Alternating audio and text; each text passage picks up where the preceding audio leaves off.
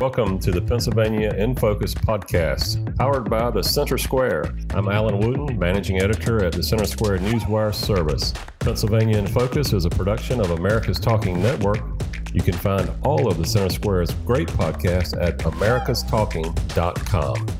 I am joined today by Dan McCaleb, the executive editor of the Center Square, and Anthony Hennon, our Pennsylvania reporter. Well, let's get right into it. The Regional Greenhouse Gas Initiative. Anthony, you've written about this topic several times. For our listeners who may not be familiar with that, if you will, share briefly what it is. And then what's the injunction from the Commonwealth Court that came out last Friday going to mean going forward for this project? If you're sick of hearing about the uh, Regional Greenhouse Gas Initiative, also called RGGI, it's not going away anytime soon. Essentially, RGGI is a multi state compact that states join and then start essentially adding a carbon tax on energy producers of a certain size. So it's primarily falling on power plants powered by coal, natural gas, that sort of thing. The state that joins a compact essentially sets an allowance of pollution and then the energy producers have to pay for these offsets or allowances. And then over time, the number of those allowances are lowered down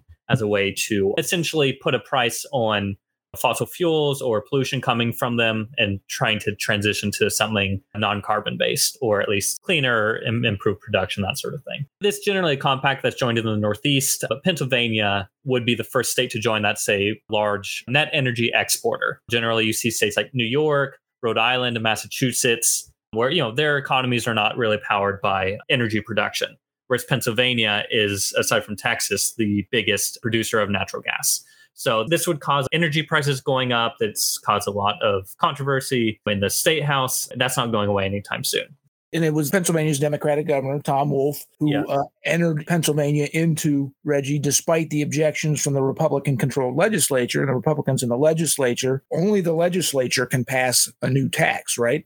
Mm-hmm. And yes. uh, because RGGI contains this carbon tax, they're saying the governor can't go it alone. That's not, he doesn't have that authority. The legislature needs to do it. So there's this political conflict between the two. Of course, it is a midterm election year, too. Governor Wolf cannot run for reelection. So this is going to be a drawn out battle, regardless of what the courts say.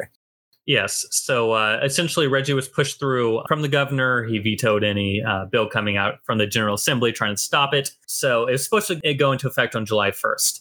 Last week, a uh, Commonwealth court issued a preliminary injunction, basically putting a pause on it until some of the merits of one of the lawsuits has been adjudicated and gone through. You know, it's it's not the injunction is not a merit on the case or the arguments. Uh, basically, just pressing pause on it, waiting for that lawsuit to uh, work through. So until that lawsuit is resolved, you know, it, it, doesn't look like RGGI will immediately take effect, which th- this this kind of causes some headaches and delays there were essentially the uh, first auctions for these pollution allowances was supposed to happen in September, and then the second would be in December. Until the lawsuit is settled, that could delay any of those auctions from happening.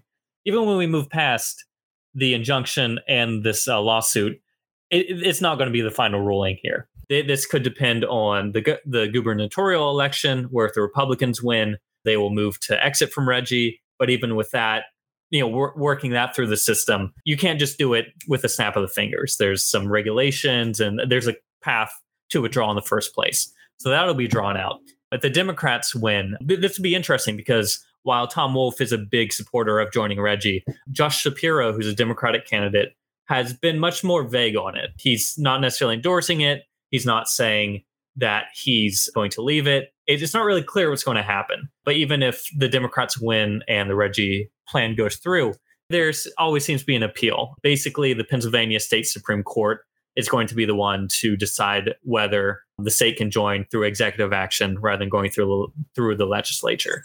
There, there's going to be future stories. There's going to be future controversies here. Dan, Anthony, thank you for all your insights today. That is all the time that we have.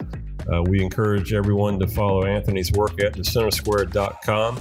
Among the other topics he wrote about this week were affordable housing and broadband, and that includes rural. So we hope you will check that out. This has been the Pennsylvania Focus podcast. Find all of the Center Square's podcasts at americastalking.com. For Dan McCaleb and Anthony Hennon, I'm Alan Wooten, and we'll talk to you next week.